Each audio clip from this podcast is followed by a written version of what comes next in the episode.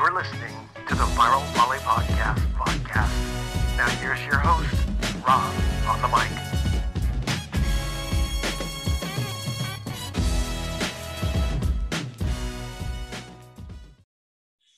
All right, guys, just concluded week 10 of the NCAA Division One Two men's volleyball season. And as we just discussed, we're calling it the rumbling, stumbling, and tumbling week because uh, although there wasn't a whole lot of matches going on and people traveling to other conferences, we had some shakedowns up top. So, but we will get to that. First of all, BYU snaps a nine match losing streak. I can't remember last time that happened with two wins over Concordia um, thoughts on uh, BYU in that Concordia matchup because that is big news when a team as powerful as BYU goes that kind of skid.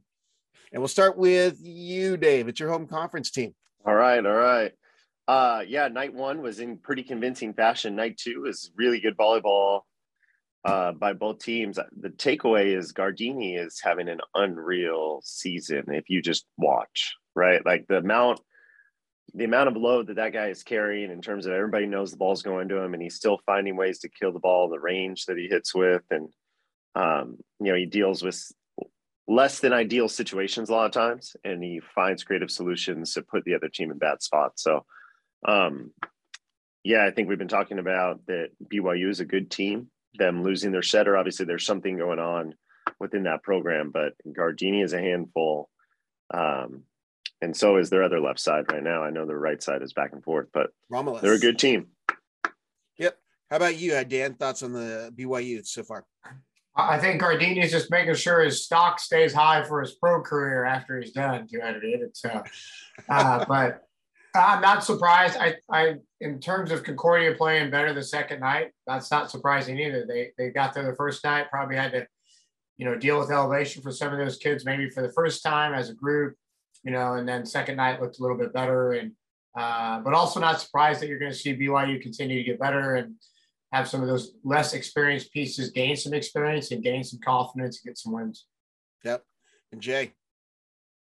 Well, I know a lot of people have been watching this show. If anybody out there is listening that knows somebody who works at Bengay, you could do a sponsorship every week in the NIL department.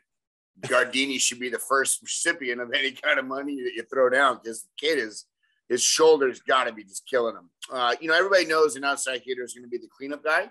Uh, you're, you're not going to get a lot of great stuff at times, and, and you got to do something with it. And Dave touched upon the creativeness of it. You know, we're seeing a lot of guys, Gardini being, you know, one of the leaders in this, just showing different ways to find a way to get a kill. You know, there's lots of ways to do it. And, you know, his his ability to terminate not only when sets are in system, but out of system, and when everybody knows it's going to him and still being able to do it. Yeah, that just shows the level of that guy. I think his stock's going to be just fine going pro. Somebody out there is going to want to have that guy in the team. So hats off to him for for sticking up this weekend. Yeah, I think you know what I think Shawn Olmstead, right? I, I think I mentioned this last week.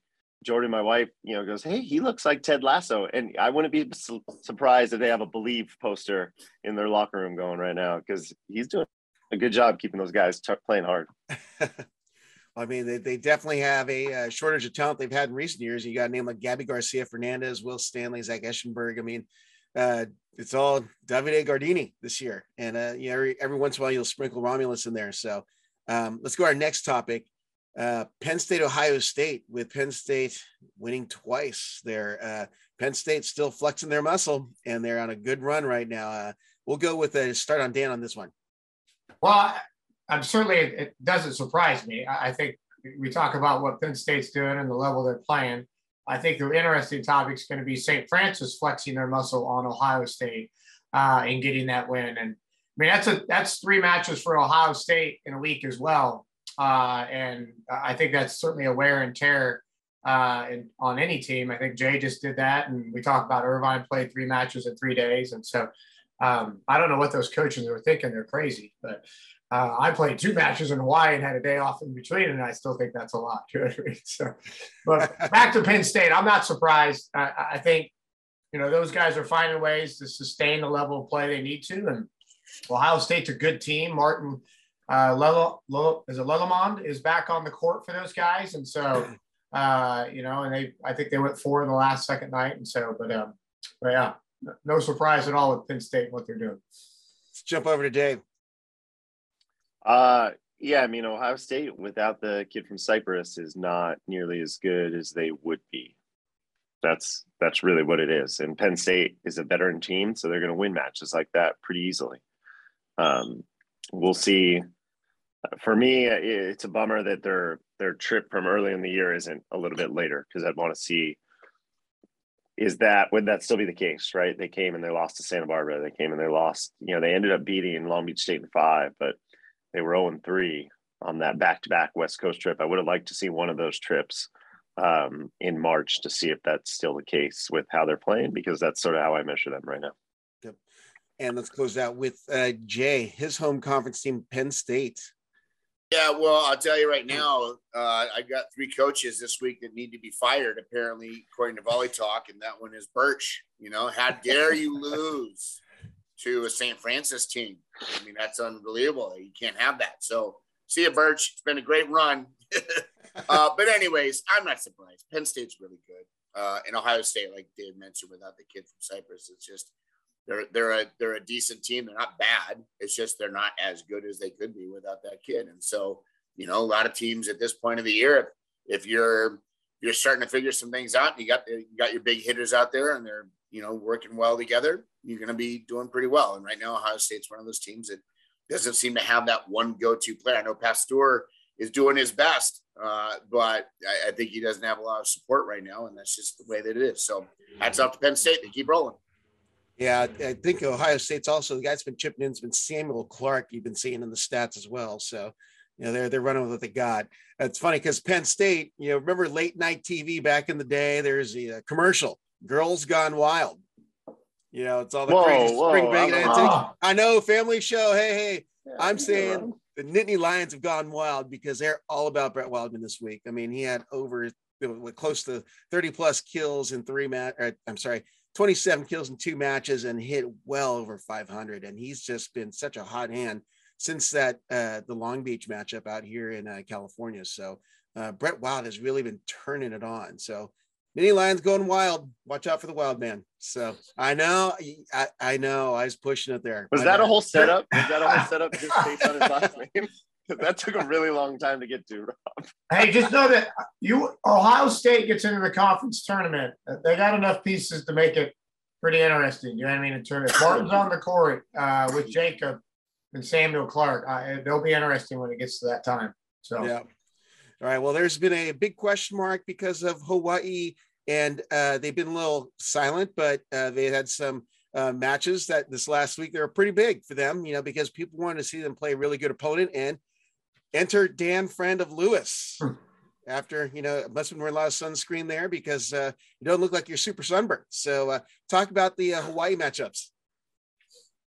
Well, I like to do my job, so yeah, I wasn't laying out in the sun the entire time. Just so you know, you know what I mean. So, uh, Hawaii's got. I mean, ultimately, um, they got a good group of guys. I think the first night, like typically, anytime when you go to a venue you've never been to with most of your team, uh, and like I've been there and Mitchum has been there, and that's it. Um, it took a little bit, I think, you know, 4,000 fans and uh, us to settle in with a serve pass piece wasn't real good the first night. And they took care of us and kind of handled business. And, uh, and then the second match, I thought we were much better on the serve pass side and created a lot of problems for them. And John Davis, uh, 19 digs and 20 some kills was pretty impressive for us. And uh, Gibbs did a nice job in the libero spot. And so uh, we pushed him, could have gone five. We were we lost that last one and had an opportunity here or there. But uh, uh, yeah, I think uh, Super or uh, Saparos? Yeah, they're outside, and Jakob Thelle is really really good, and Boss is a handful for sure in terms of that. And so, uh, but um,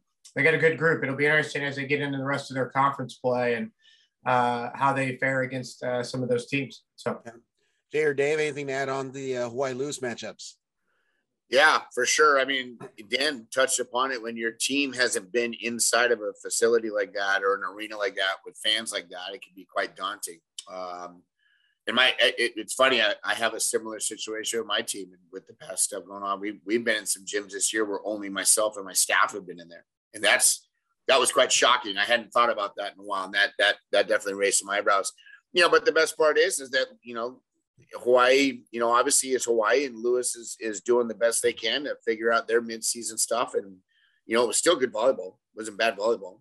uh, and I think you know Lewis gained some some valuable experience to be able to bring back. Because again, it's not about you know anybody can beat anybody. We've seen that this weekend. Uh, and and unfortunately, some teams that are you know on the screen right now didn't do what they were supposed to do at the right times. But you're gaining experience, and that's going to come real. That's become real valuable down the line when it gets to tournament time. Yep. Any last thoughts, Dave? You guys didn't pull the Hoosiers thing where you measure and say, "Hey, the three meter line still three meter," you know, and you didn't. hey, even though it's a different arena, still the same game. You didn't pull that one.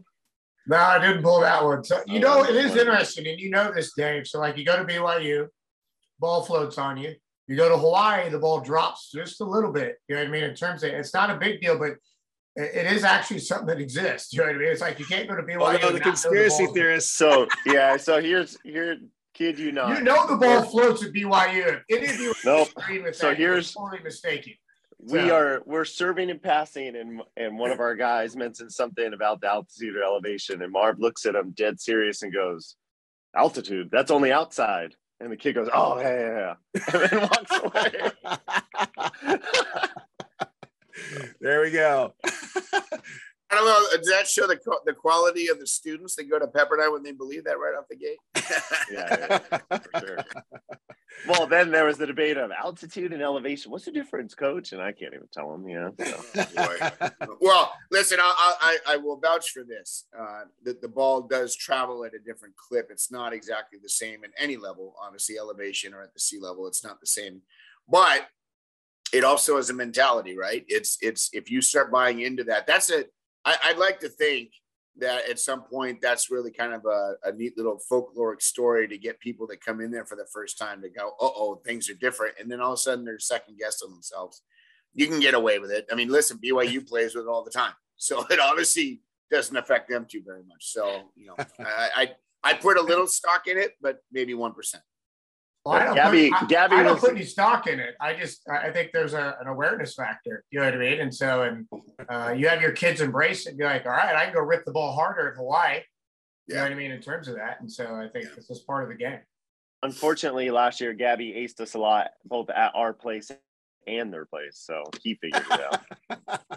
well, that's because you're at altitude at Pepperdine and you're at the uh, yeah elevation at BYU. That's why. Yeah, that's true. We, and we we do overlook the ocean, so we're not quite at Hawaii's level where the ball bites. So. You're about that's right. That's right. It doesn't sink there. as much. I, can't, I can't wait for a team in Colorado to to get one as well somewhere somewhere up in like Aspen.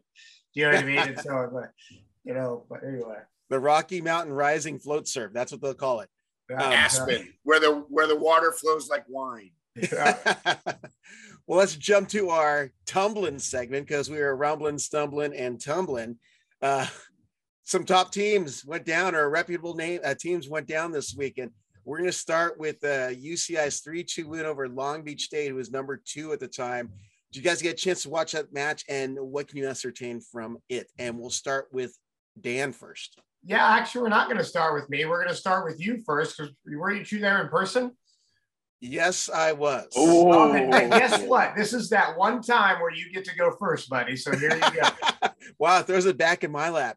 Um, exciting match. Uh, Irvine goes down 0-2, and uh, but this is the thing: Irvine had been serving the the glue off the ball uh, in sets one and two. I mean, Henno had six aces in the first set, and we still ended up losing 25-22, I believe was the score. Um, but Irvine really turned it on offensively. You got to see Cole Gillis, who was wearing a new jersey number that night. And uh, Charlie's theory, the uh, my uh, analyst guy saying, "Oh, he lost his uniform. There, there, wasn't some kind of big motivational change in numbers. He lost his uniform."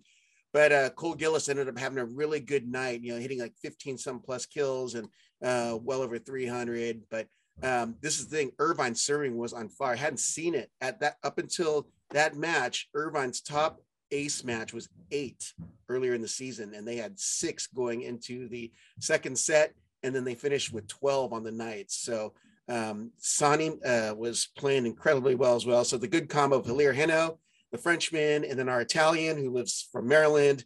Uh, they were both playing really well. But the matchup that I wanted to talk about, I was going to bring it up later, was Henno against, uh, uh, wow, almost threw Parapunov in, Nikolov. Um, just a fun match to watch. but uh, someone who kind of stole the spotlight for Long Beach State and being where I sit in my broadcast position, um, you got to see a lot of things outside hitters do on the opposing side. So Spencer Olivier was just so good that night. You know, he didn't have to rely on the full hammer on every swing. And he had so many plays out of system set off the net because Irvine's serve was so tough. He was getting the junk at the left pin and he was finding ways to get it done and even still hammer the ball. So I was really impressed with this performance. And um, Mason Briggs, I mean, it's got to be one of the top leaders in the nation right now because he's getting some really great digs and, and just good reads on Irvine. And, you know, they were, they were swinging away at the ball. So, uh, but Irvine turned it around, reversed sweep on uh, Long Beach State, and uh, you know it was a great, great uh, step up match for Irvine, which you know we're going to talk about conference play, but I'm going to leave that for later. But you know, ha- you know, definitely Cole Gillis, uh, his play is was the uh, what tilted the skills. Let me ask you a question. Did Cole Gillis well wear the correct number the next night and the night after that? Uh, yes, he did. So, and he absolutely forgot his jersey. I, I agree with Charlie. um, you know, and I think that's that's coach number two, by the way, that we need to fire is as Alan Knipe.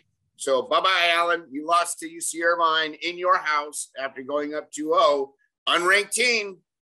Volley talkers have spoken. You've got to be fired. So, uh, no, listen, again, anybody can beat anybody, right? That's just how it is. Sani is is obviously arguably one of the top outside hitters in the country. Uh, you know, and Henno is a, a, fiery competitor. You know, got a, a, live left arm, kick and hit from anywhere. He's got a heck of a serve.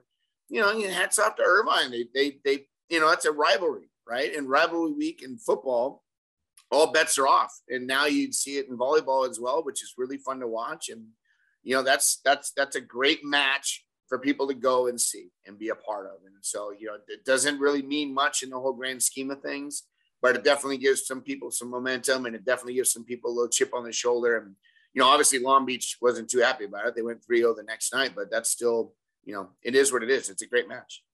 Yep. Well, let's go to uh, Dan. Or actually, Dan, since he chucked it up back over to me. I did. So is that a like a human number for Alex Nikolov hitting 348 versus like five or six hundred? You know what I mean? So, but uh, um, the who's uh, Hawaii's hosting the Big West tournament, right? That's already That's uh, correct. determined. Yep. I think Serbia is going to play a big game in this, and being the benefactor of Hawaii serve at home a minute ago, it'll be interesting. Uh, just the, the teams in the Big West because we played Long Beach, and they've got a couple guys who bring a ton of serving pressure. You talk about Irvine's got a couple guys that are bringing a ton of serving pressure. Um, and I'd be interested in a comparison in leagues, which of those teams are serving or have the most weapons. You know what I mean? From that service line that can do that. And those are three teams right there from that conference that certainly can bring that pressure uh, in terms of that. But yeah, Irvine, good win for sure. Yep. Hawaii. And wait, before I before I let Dave, Hawaii has definitely got the advantage because they're at four feet of elevation versus Long Beach is nine feet of elevation. So the massive difference. That ball. That's what I get. That's what I get. Right. There's Which could explain why, why they don't. So.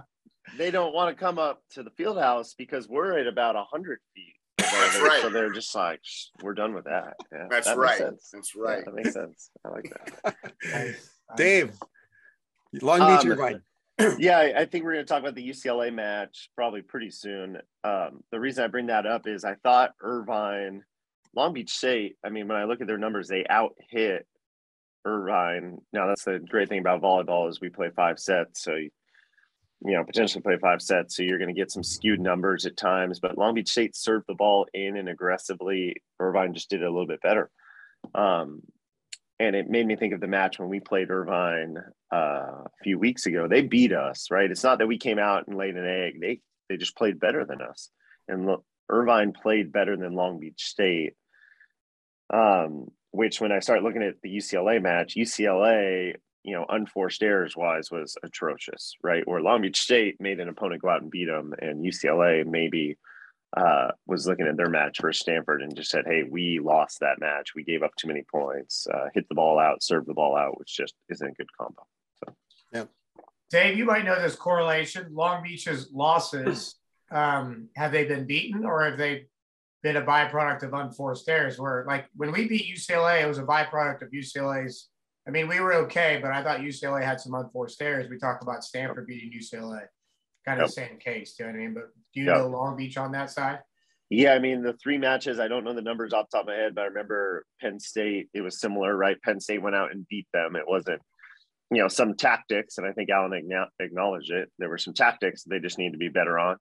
Uh, but Penn State went out and beat them. Uh, the UCLA, the five set match. I mean, just watching it live, and then go back and look at the numbers. But yeah, Long Beach State wasn't just serving out, hitting out. You know, playing with a backup setter, they still hit for really high efficiency. So uh, I would venture to say, yeah, that they've made teams beat them versus giving up matches. I think that may become interesting as you get down to the end. You know what I mean in terms of that. So wow. But what as a coach, which I mean, you almost like the, I mean, both scenarios are okay, right? When you're winning a lot of matches, but it's just, Right. hey, if we clean this up, nobody beats us, right? That's that's a nice issue to have. That's well. So our game four against the Y, we have nine serving errors, and we lose by two. So Yep. I'm like, I'd much rather be having that conversation than being like, hey, you know, we're just not even in the ballpark. You know what I mean in terms of that. Yep. From that. Yep. So yeah. Well, I'm going to jump to two other upset matches, and then we're going to go to the uh, Stanford UCLA. But Lincoln Memorial 3 1 over McKendree and St. Francis 3 1 over Ohio State. So uh, didn't get to watch it, but I wanted to get your guys' thoughts on those victories by those team unsuspe- unsuspecting teams. And we'll start with you, Jay. Well, if you don't know uh, the name Joshua Blair, the middle blocker from St. Francis, you should now. Uh, the kid's a high flyer. He's got a live arm. Um, you know, he's a little unorthodox at times, but it's it's he hits at such a high clip, uh, and he's he's very effective. And he's been he's been that way for a couple of years now, but he's now starting to figure out some different ways to kill the ball. And he's got a serve that it's not uh, it's not your traditional jump hybrid float kind of thing. It's it wobbles a little bit and it you know it kind of comes at you with not much spin, but it's got a lot of velocity and kid's dangerous, you know, and it, and he could be in a lot of gyms and a lot of top programs around the country uh, the way he's playing this year. So I'm not surprised. Um, you know, they've got a couple other guys. Leprando's doing a nice job. He's a smaller outside hitter, really effective from the service line.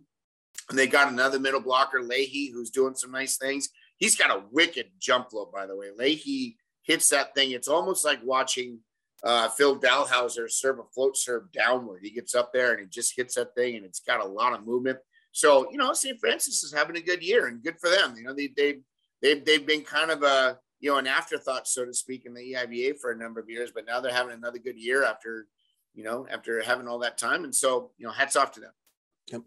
You know, Uh, uh, St. Francis is another tough. That was at St. Francis, right? Ohio State was there.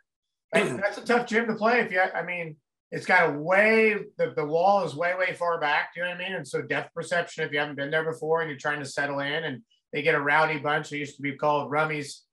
Uh, Rummies something. Do you know what I mean? Rummies, Rummy's Rascals. Rummies rascals. Do you know what I mean? And so, uh, and so certainly an environment where you go in, and if the other team's getting in a good group, it's tough. You know, from that standpoint. So, uh, yeah. But, Dave, anything to add there? Yeah, and Ohio State this week. Yeah, I thought they hit okay against St. Francis. St. Francis out hit them. Ohio State this week, their opponents hit 390, and and they're missing 20% of their serves, and and the opponent's still hitting that. That's that's not a good sign. So something's going on block defense wise. But um, yeah, I agree with with the assessment. Yeah, the Blair, what what 15 for 21 against Ohio State, I think it was. Seven hundred. Yeah. yeah, there you go. Zero errors. 14 Yeah. kills, zero errors, 700. Yeah, So, the uh, link the jump into the Lincoln Memorial thing, I was curious with that because you know McKendree went down to Lincoln Memorial uh, and, and lost that, and I know those guys that team probably wanted a little bit of revenge, but you know Lincoln Memorial comes off a five set loss to Lindenwood at Lindenwood, and then goes over to McKendree and you know jumps all over McKendree and wins 3-0, which this is coming after McKendree, you know, had a pretty darn good match against Pepperdine, and so again you see this kind of up and down wave motion of teams that are what I would say are in the middle of the pack, you know, uh, from that playing standpoint. But uh, you know, the the Lincoln Memorial group of Cole Capisano and uh, Jacob Titus, they've been doing some really nice things for that team this year on a lot of those wins that they've got. So I think we're at the break our volleyballmag.com uh, college volleyball weekly piece there and continue the conversation on the Viral Volley podcast. We've gone a little long because, uh, you know, we just had a lot to say this week, even though there weren't as many matches, so to speak. So um, that's uh, Dave Hunt of Pepperdine, Dan Friend of Lewis, and Jay Hosack, uh, recently tanned from Southern California for George Mason. So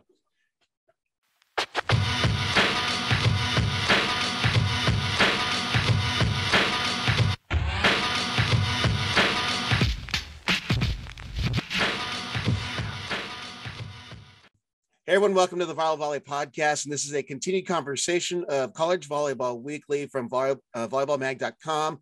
Uh, I got Dave Hunt of Pepperdine, Dan Friend of Lewis, and Jay Hosack of George Mason. Again, continued conversation. We were talking about some of the upsets last week, and I guess we forgot to talk about one of them because I had to cut it off earlier, and that is the UCLA five set loss to Stanford over at, I believe they're in Maples this last weekend. Uh, um, wanted to get you guys' thoughts on that. And we'll start with you, Jay. Well, number three on the get fired list, Speraw losing to Stanford. Bye bye, Speraw. It's been nice seeing you at UCLA. Apparently, the volley talkers have spoken, and you must now be fired because you lost to an unranked team. Uh, listen, anybody can beat anybody, and Stanford is a good team. They're not a bad team. And let me point out another thing. I know we talked about it on the on the other broadcast, but you know, somebody made a mention about St. Francis losing to Ohio State, and somebody wrote underneath it Ohio State losing to St. Francis. I'm, I'm sorry, yes, Ohio State losing to St. Francis, and somebody wrote, "Oh, is there some kind of turmoil going on at Ohio State?" And somebody, I don't know who it is, but somebody, thankfully, wrote underneath it. Can it just be that St. Francis played well? Why, why does it have to be that the team that everybody seems to think is supposed to win? Because that's boring, Jay. Jesus. I know. I know what it's are you boring. doing? I know it's boring. So I'm going to use the same thing. Can it just be that Stanford played well that night? I mean, I, I didn't look at the match, I didn't look at the stat numbers, but can it just be that Stanford had a good night? UCLA did not have a good night, or maybe didn't play quite to their caliber, and somebody else won. Yay! Yay, men's volleyball. Somebody different won. That's all I care about. How about you, Dan? Well, the first party, uh, so I got to see Presho in Hawaii, um, and uh, McLaughlin was announcing our game as well. We both talked just for a few minutes about how great it was and all the work uh, the Stanford alums and everybody that played Stanford and they're back playing volleyball. So let's start with that because that's that's really neat. And you see a high level match, and there's some certainly some great young talent in the Stanford gym. Will Rottman, and we had some pretty good numbers that night uh, in terms of what he was doing for those guys and.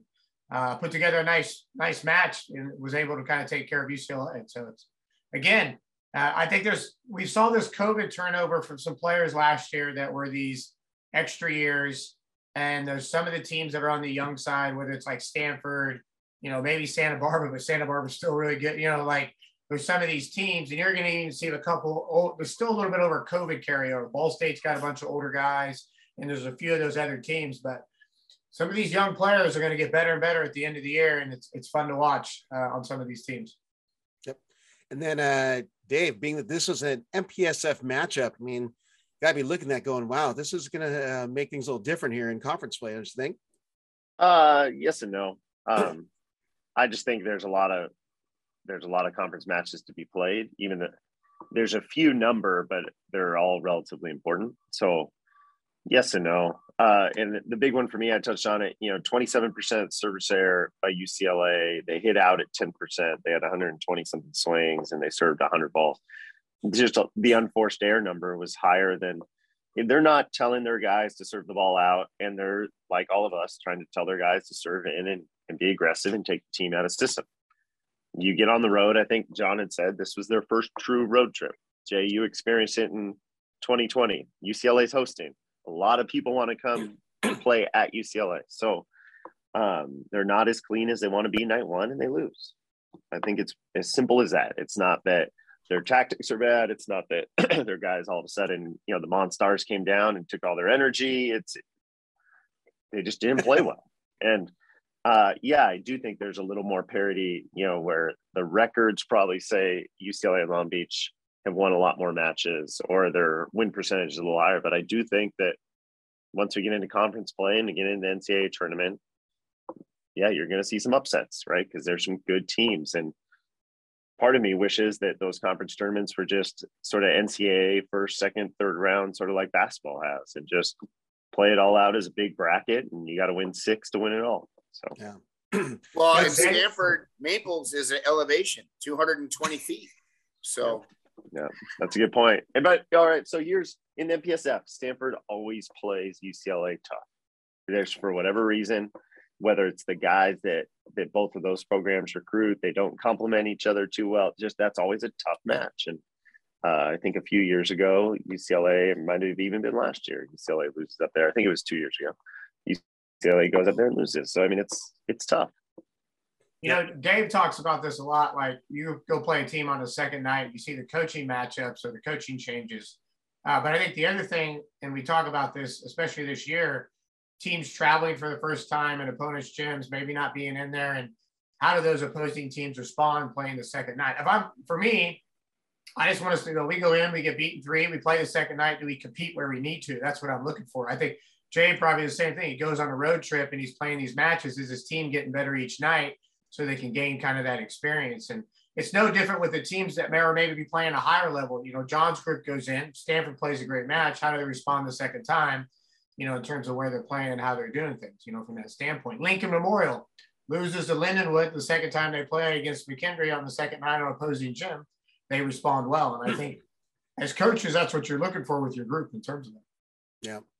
I wanted to point out in that Stanford match is a great distribution by Nathan Linsky. They had uh, Rottman 18 kills, 412, and Kevin Lampy and Luke Turner 12 kills each. So uh, excellent offense for the Cardinal, even though it was tight because if you look at the the final hitting percentage of both teams is Stanford 348 and UCLA 344. So it was a tight one.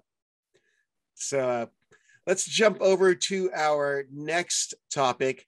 But with all this tumbling at the top, continuing over from the uh, volleyballmag.com conversation, will there be a new number one this week? Because he got a team by the name of Penn State at 15 3, 9 0 in conference on 11 match winning streak, with Long Beach State, UCLA losing. Hawaii is at 16 and 3.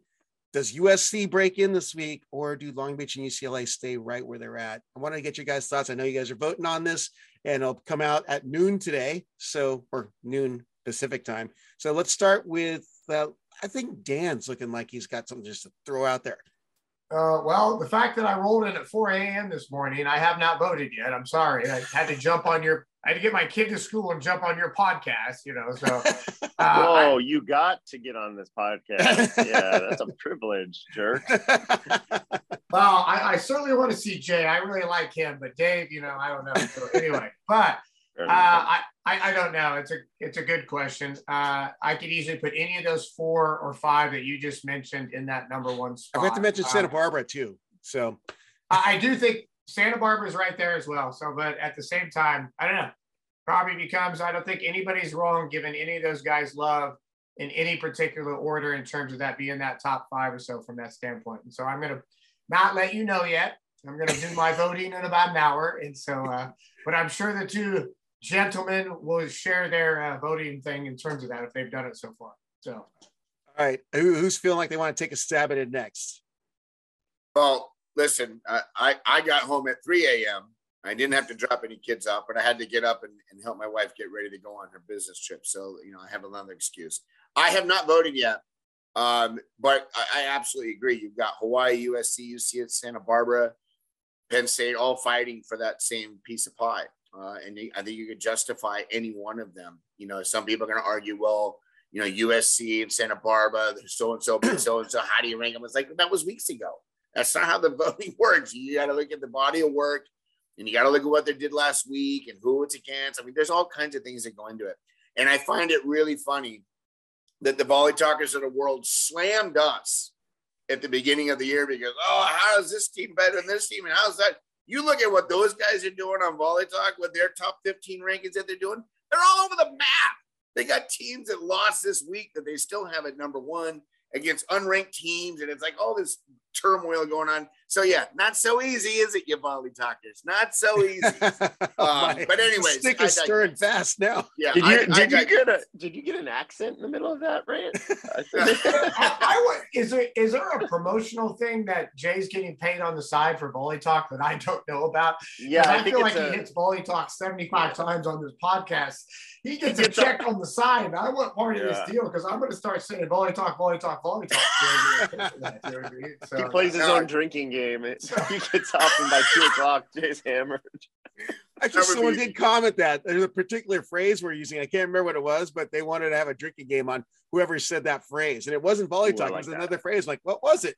I don't think it's a phrase we even use. I don't even remember what it was. But when I read that, I was like, I don't even, nobody says that. But, anyways, it doesn't matter. So, the, the bottom line is this uh, it, it's a toss up now. And so, you know, anybody can argue anything. Rankings don't mean anything when it comes down to the grand scheme of things. It's just kind of a, you know, a little boost here and there.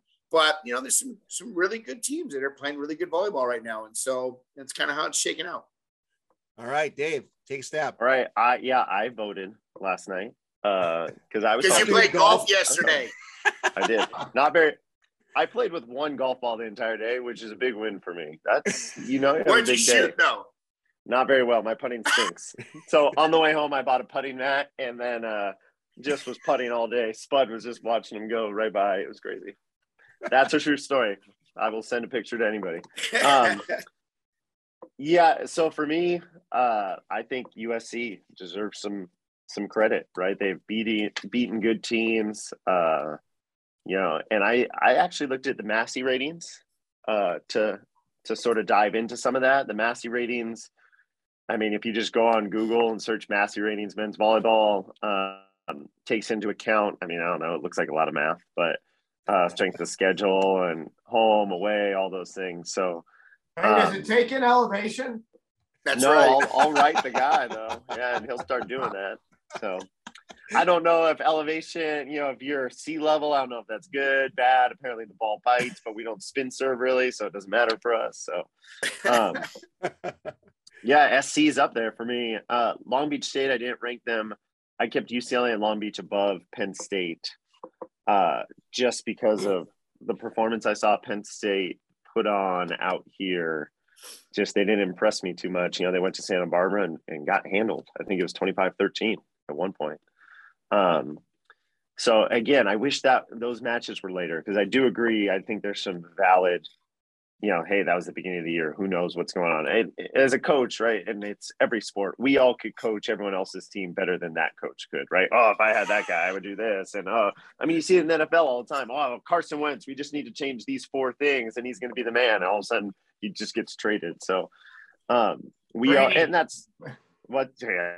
So everybody can coach everyone's team. You don't know the dynamics. You don't know what's going on. So, and I'm I'm victim of that too. So I'm not immune to that. But just that Penn State, just how they performed out here, losing to UCLA, losing to SC, losing to, to Santa Barbara. And then when I watched the Long Beach State match, it was, they ended up getting hot and winning that. But I think Long Beach State now against them probably takes care of them. So uh, I think I had them at like four, Santa Barbara, Ball State. I mean, Hawaii, all those teams are up there for me. So, uh, but I think SC, um, just their consistency, right? And it's Gallus and Cobright for them. That's that's where they're rock solid. And Jay, you played them, and I know those guys didn't have career nights uh, playing against you, but they're they're steady, and when it counts, they're good.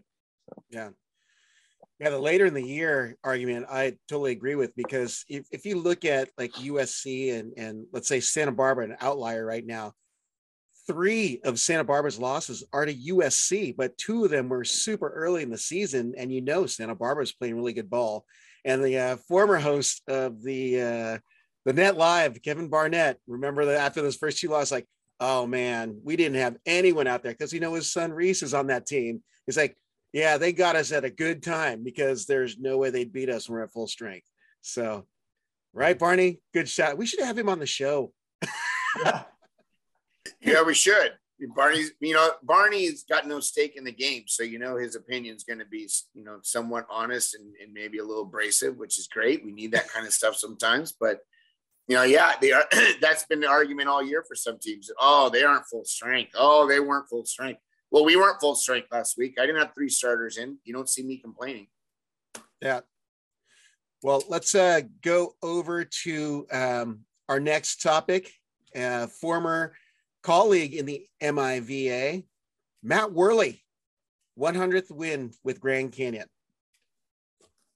Good accomplishment for Matt, but I mean, you guys obviously talk and have seen each other for a number of years, but uh, definitely great place to have it done at with a great team. But um, share a little bit about Matt and uh, his accomplishment, guys. We'll start with, uh, I guess, Dan would be a good place to start, being that you know Matt took the best dressed MIVA coach award, or actually Matt took it away from Dan, and then thank goodness he jumped over the MPSF. Well, yeah. Um, well, congrats to Matt, and uh, he's done some great things. You know, certainly was a fantastic player and has jumped into the coaching realm over the past five to ten years, and uh, was an assistant and then a head coach, and has done some really nice things. So kudos to him and, and continuing to build his program. And uh, I certainly know he wants to take the next steps and turn to making an NCAA tournament. But yeah, congrats and good job, Matt. Yep. Uh, you guys, anything to add there? Great job, bro. Matt, that just means you're getting old. Well, let's go over to the matches in week 11. It's crazy. There's maybe five, six weeks ish left in the Division One, two men's season. And, um, you know, weird, weird enough, Big West has only played the three matches, three conference matches, and alone undefeated at the top. UC Santa Barbara, 3 0. Everyone's got two and one or one and two. So, um, and we don't have any Big West matches this week. so, uh, kind of odd to try and uh, pick out what's going to happen there. But um, EIVA along at the top, Penn State, uh, and then for the MIVA, still got Ball State and um, Loyola. And the MPSF, I didn't get a chance to pull it up really quick. Maybe Dave can jump in there. But um, I have one big overarching question with all that information. Who's the top of uh, MPSF right now? Would be UCLA, right? They're two and zero. Oh. They beat Grand Canyon twice. I think Grand Canyon, us, UCLA, or USC, all have split matches. So yep. yeah, I'm not quite sure. So with that, you know, we did talk about it before going on to the show, but what does that mean in Division One, two volleyball as we get closer to postseason action in the NCAA tournament? Because we're seeing the toppling at the top. We see teams getting hot. We have teams finding their groove. Uh, we have some unexpected teams performing well in certain conferences. But what can you gather at this point in the season? And uh, we'll start with you, Jay. It it means to me we need more men's teams. It's almost the end of March, and we have some conferences that don't even have more than two or three matches that have been taken care of yet. And that you know, used to be not the case uh, when conferences were much bigger. And so I know we're, we're breaking off some conferences and creating new ones, which is creating more opportunities for AQs, which I, I love. I'm not upset by that, but it means we need to add some teams. We need to keep, you know, First Point or wherever your organization is out there that's helping right now needs to get after it a little bit more and get some more big Division One teams to be able to join on board. You know, I, I love seeing growth at the D2 level, the D3 level. What was that? Texas. Yeah, well, there's, there's lots of places we could we could yeah. talk about it forever. There's a lot of great places that everybody thinks would be a great team to start off. But you know, D2 and D3 growth is great, but let's get some D1 growth. Let's start let's start really turning those screws a little bit. And and I know it's been a tough couple of years. I'm not trying to say what are you doing? Why haven't you done more this year? That's not my point. My point is let's take let's keep building on this momentum that they've been doing and let's get to that next level. Let's start adding some big name Division One teams. We just need one big, real, real big name at the D1 level to get on board and show that it can be successful pretty quickly. And then you're going to see a lot more do it. So uh, I think that's what I take away from it. That's that's my first. What's the optimal number uh, conference teams? Eight, ten? What do you think in your head? I, I, think probably eight or nine would be my uh, would be nine might be a little bit big. Eight's probably the, the the number that I would like the most, but I can go with nine or ten if that's the case. Yep. Dave, do you have an optimal number, or do you care? I just get real antsy when you're one away from you know not being a conference that can have an automatic bid, right? I think six is the minimum. Yeah. So um, specifically when some of the the conferences most conferences have some division two teams right? So you gotta budgetarily when things were tough i think we were all worried about people dropping. So I, uh, somewhere north of six but then you get into the problem that the mpsf used to have.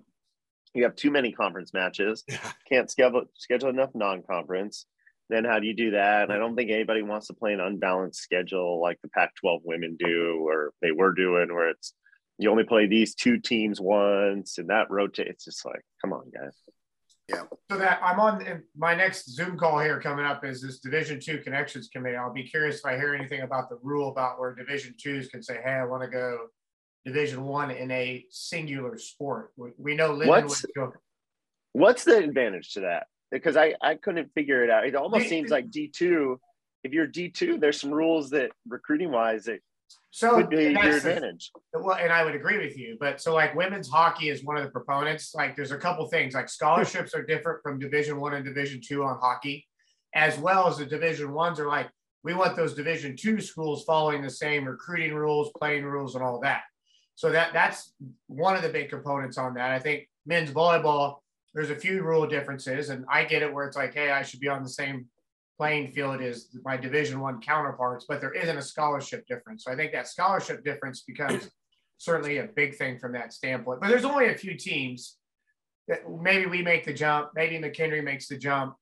Um, but it also looks good overall if you have more division one schools in the hopper when you're looking at the overall scheme of things. Like if we look at it now what is it with the NIC jumping on board, you might be around 31 or 32 when it's all said and done. In terms of that, I think we were at 26 or 27. I'm not sure what the number is, but you push that number up a little bit, which is good for the overall NCA count of actual Division One sponsored uh, teams from that standpoint. And so, and but yeah, Lindenwood take the lead. See what I hear from that a little bit from that. Recently, standpoint. Lindenwood is D1 now, correct? Officially, entire university. Just, the whole universe, the whole athletic department is going D1. So big news.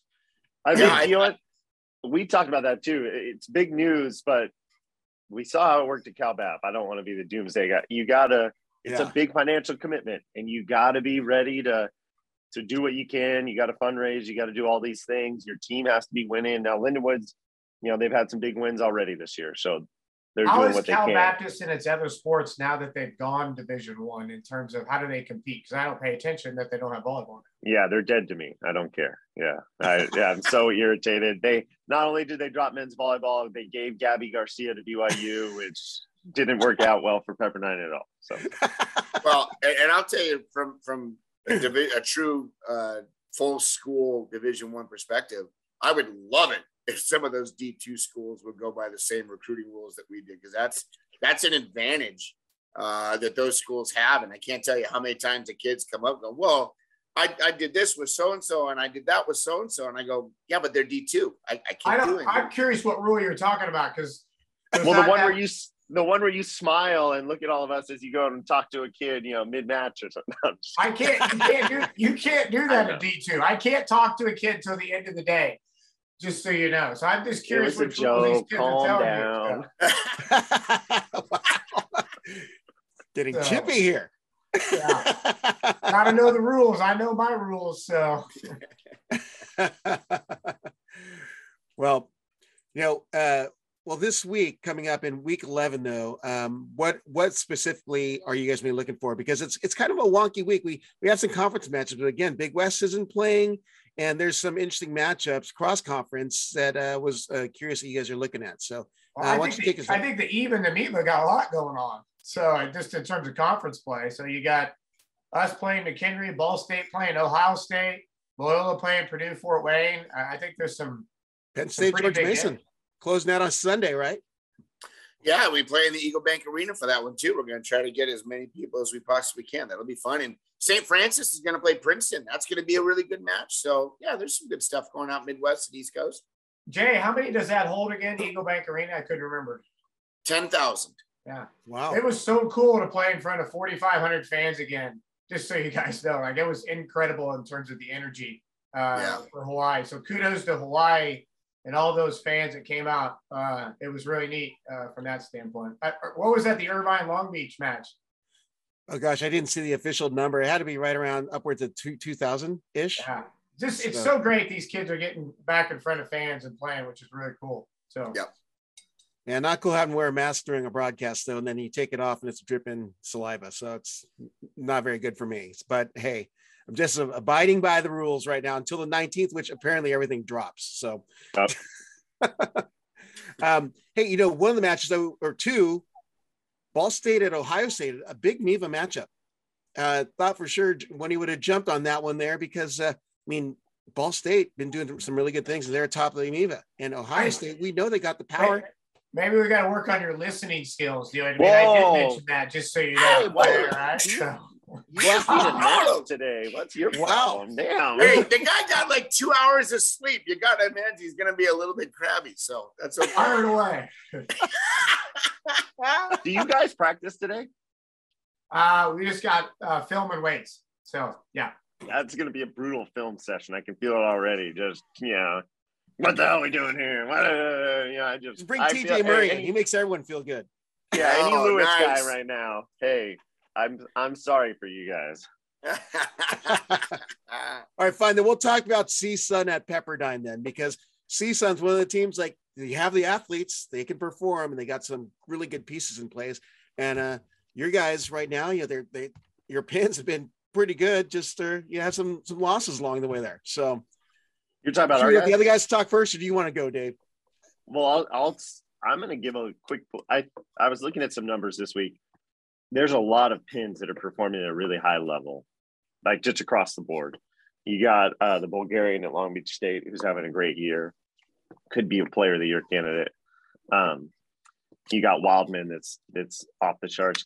Jalen Jasper, and maybe this shocks me because I'm I'm looking at Jalen Jasper is putting together a nice stretch. He's the last eight matches, he's hitting like four over 400, and it yeah, it's pretty impressive. And maybe because he's so athletic and does all these nice things, people are just like, oh, all right, yeah, that's sort of expected. But you know, against McKendree, when he had 50 swings and hit 600, and yeah, I mean, Jay could talk about him a little bit more. He just played us, but he's he's putting together. He started off slow because he hadn't played in two years, and now he's playing some pretty good volleyball.